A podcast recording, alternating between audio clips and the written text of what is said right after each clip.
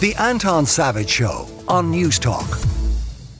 We're joined by journalist and podcaster Fionnuala Jones. And Fionnuala has been looking into the list of the greatest things that have been lost over human history because it emerged, I think, what, two weeks ago, Fionnuala, that the Australians or an Australian in Australia had lost a radioactive pellet that could kill you stone dead. Yeah, have you ever had a bad day at work? Probably not as bad as that person. Uh, so it was the end of January, as you said. There was this mining company, uh, Rio Tinto, and they reported that they'd lost one of their caesium 137 radioactive capsules, which not great. And then you take into account that they were going along this really long stretch of route. I think it was like over a thousand kilometres, and the capsule is the size of a tic tac. And if you come into contact with said tic tacs, tic tac, it can cause severe burns and expose you to the equivalent of 10 x rays per hour. So not great, to be honest. And it kind of kick-started this wild goose chase. They didn't know whether they were going to be able to find it, obviously, because it was so small.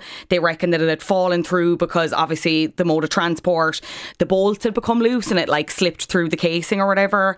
Yeah, not uh, not ideal. Not ideal. I would have thought if you're transporting a potentially lethal tic tac, that there are certain protocols that would prevent it falling off the back of the truck. But no. You would think that. You would think. But they literally said it was, they thought it was the vibrations and the, the bolts became loose and then the capsule fell through the gaps in the casing in the truck. So Are they confident they'll find it? I, I'm not, yeah, I'm not 100% sure. I think they have found it, have they not? I oh, I'm, I'm being told it. in my ear they have found it. Well, that's a huge relief for Yeah. those people who are travelling No, to fine, Australia. yeah. Okay, oh, emergency. All well that ends well, but yeah. So this has caused us to look into the other great things that have been lost throughout the ages, and we start with something I didn't know that we had: Irish crown jewels. I didn't know about this either. I'm obsessed. Yeah, so our Irish crown jewels consist of a star, a diamond badge, and five gold jewel encrusted collars. And they were discovered to be missing uh, in the early 1900s. So this was before the visit of King Edward VII. Uh, so the crown jewels were linked to the Order of St Patrick. They were this an elite aristocratic order, and they were housed in Dublin Castle like under lock and key, but obviously people were like very obviously wanted a bit of them, wanted a goo. Um, there have been multiple security breaches even leading up to this initial disappearance, but like the investigation was so broad that like Arthur Conan Doyle, the guy who invented like Sherlock Holmes, called in at one point. Scotland Yard offered rewards for information. The main suspect that they thought was behind the robbery was Francis Shackleton, uh, but then that theory never ended up being pursued. They're still missing to this day, which Since is just like- 1907. since 1907. Like, how do you not know where? I it, they're not like uh, inconspicuous. You know what I mean? A star, a diamond badge, and five gold jewel encrusted collars. Nuts. Well, I suppose the timing does come into it because we did get into that whole revolution thing and civil war fairly close thereafter, which distracted. I Great imagine. point. I would imagine we had a lot of other things on that we weren't trying to keep track of our jewels. But yeah, still missing to this day. Check your attics. Maybe they're there somewhere. So, what's our excuse for losing lunar rocks? Do we have an excuse? I'm not sure. Yeah, lots of lunar material missing over the last few years uh, from Neil Armstrong's 1969 mission. Some of it uh, apparently ended up in Dublin landfill, would you believe? Uh, so There are chunks of the moon in a Dublin landfill. yeah, there's a sentence I love saying. Uh, so the rock was gifted to foreign heads of state by Richard Nixon. And it was held at the Dunsink Observatory until 1977. But then the building burned down, right? So it was believed that the lunar rock was lost in landfill, which I should say is worth five million dollars, just a lump of rock. Uh, they thought it was lost in landfill, but there's also been speculation that it may have been stolen actually during the fire. So there were 100 or 370 moon rocks sent out around the world. 184 of them are still missing. Like we've no idea where those 184 pieces of rocks are. But one of them may be buried in Dunsink. One of them may be in Dunsink, apparently. So there's this guy in the States, and his name is Joe uh, Gutheinz. He's a former NASA investigator, and he's been basically trying to track down these missing moon rocks. And he assigns, he teaches in the University of Phoenix, and he assigns his students uh, to go find them for a bit of crack, obviously. And one of his students traced Ireland sample to the landfill site. Now, Gutheinz reckons it's actually not there. He fully, I think he believes this. Uh, this thievery theory, but yeah, just love that. You'll never know. You'll never know where you'll end up. You would think that five million quid's worth of, of moon rock buried in a landfill in Dunsink might be the uh, most significant thing in a landfill. Not even close. If we go only a short way across the Irish Sea, there is a landfill worth something to the order of 150 million pounds sterling. And Tom, when I say this freaks my nut, right? So there's this computer engineer, his name is James Howells, and he, again, I don't know how you accidentally throw away a hard drive, but he did, threw away this hard drive containing approximately 150 million pounds worth of Bitcoin in 2013. It's probably not worth as much now, but this is again like the height of the Bitcoin boom. Everyone's looking in their digital wallets, being like, do I have a few quid? Um, yes, they believe this hard drive now is located in landfill in Newport in South Wales, as you said. He's tried to get onto the council be, to be like, can I have a look? I might have a few quid in here.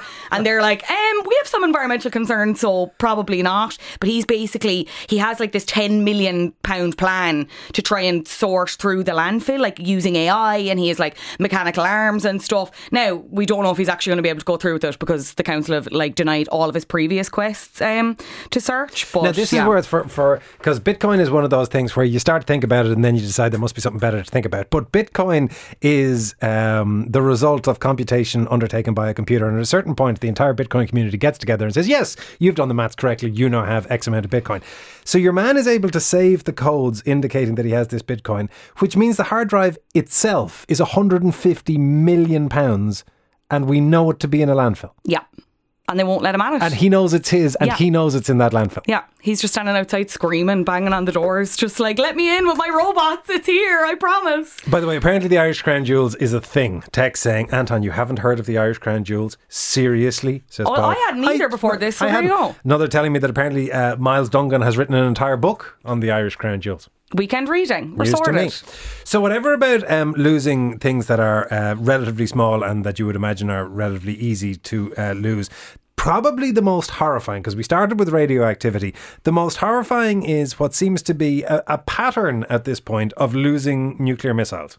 Yeah, how again, how you lose a m- nuclear missile, I'm not sure, but yeah, there's been at least 32 nuclear accidents. They're known as broken arrow accidents, occurred since 1950. Um, like you're talking the Soviet Union losing several nuclear bombs in the past, mostly from submarines. So they're just like chilling somewhere. Uh, the Palomares incident is probably the best known. This was in 1966 in Spain. Two US military planes collided and four nuclear bombs scattered, like never to be found again. There was a US search team. Uh, they used this inference technology and this deep ocean submarine to try and retrieve the missing bomb. Uh, they pose a low risk, I think, of causing nuclear Oh, explosion due to That's their design. Thank God, and their safety features. Um, but yeah, again, just no, there's another one, the Well, Tybee Island though, bomb. like whatever about their capacity to actually explode, they contain a whole load of stuff like what is it? Depleted uranium and no, not uh, depleted uranium is relatively common. The the enriched uranium for explosive purposes. Ideally, you would hope that that wouldn't be found by the wrong kind of people. Yeah, absolutely. And just still not a great thing to be chilling in the sea generally. But yeah, there was another one, the Tybee Island bomb. Uh, this was in 1958, Tybee Island. Uh, this and like this didn't end up exploding, uh, and but they ended. I sorry, they were looking for it declared irretrievably lost after a 10 week search, and is believed to still pose a serious explosion hazard. So that's positive news of a Saturday. I loved coming here with all the good news. Um, they're unlikely to ever be found due to difficulties in searching for them because obviously uh, we don't have the excuse me, there's a lack of underwater location beacons. We don't have the technology there. So, yeah, that's. Well, this is a thing I discovered a, a while ago that I was fascinated by. The guy who found the Titanic, Dr. Bob Ballard um, from the Woods Hole Oceanic Institute, admitted recently that he wasn't looking for the Titanic. He was on a CIA funded mission to go find Russian submarines, and they told him effectively that on the last two days he could have them off to go find the Titanic if he wanted to. So there's big business in finding this stuff. Thank you so much for uh, that uh, layout of all of the stuff that we should be, um, well, in the case of a lot of it, hoping is never found. Fionnuala Jones, journalist and podcaster. The Anton Savage Show, Saturday morning at 9 on Newstalk.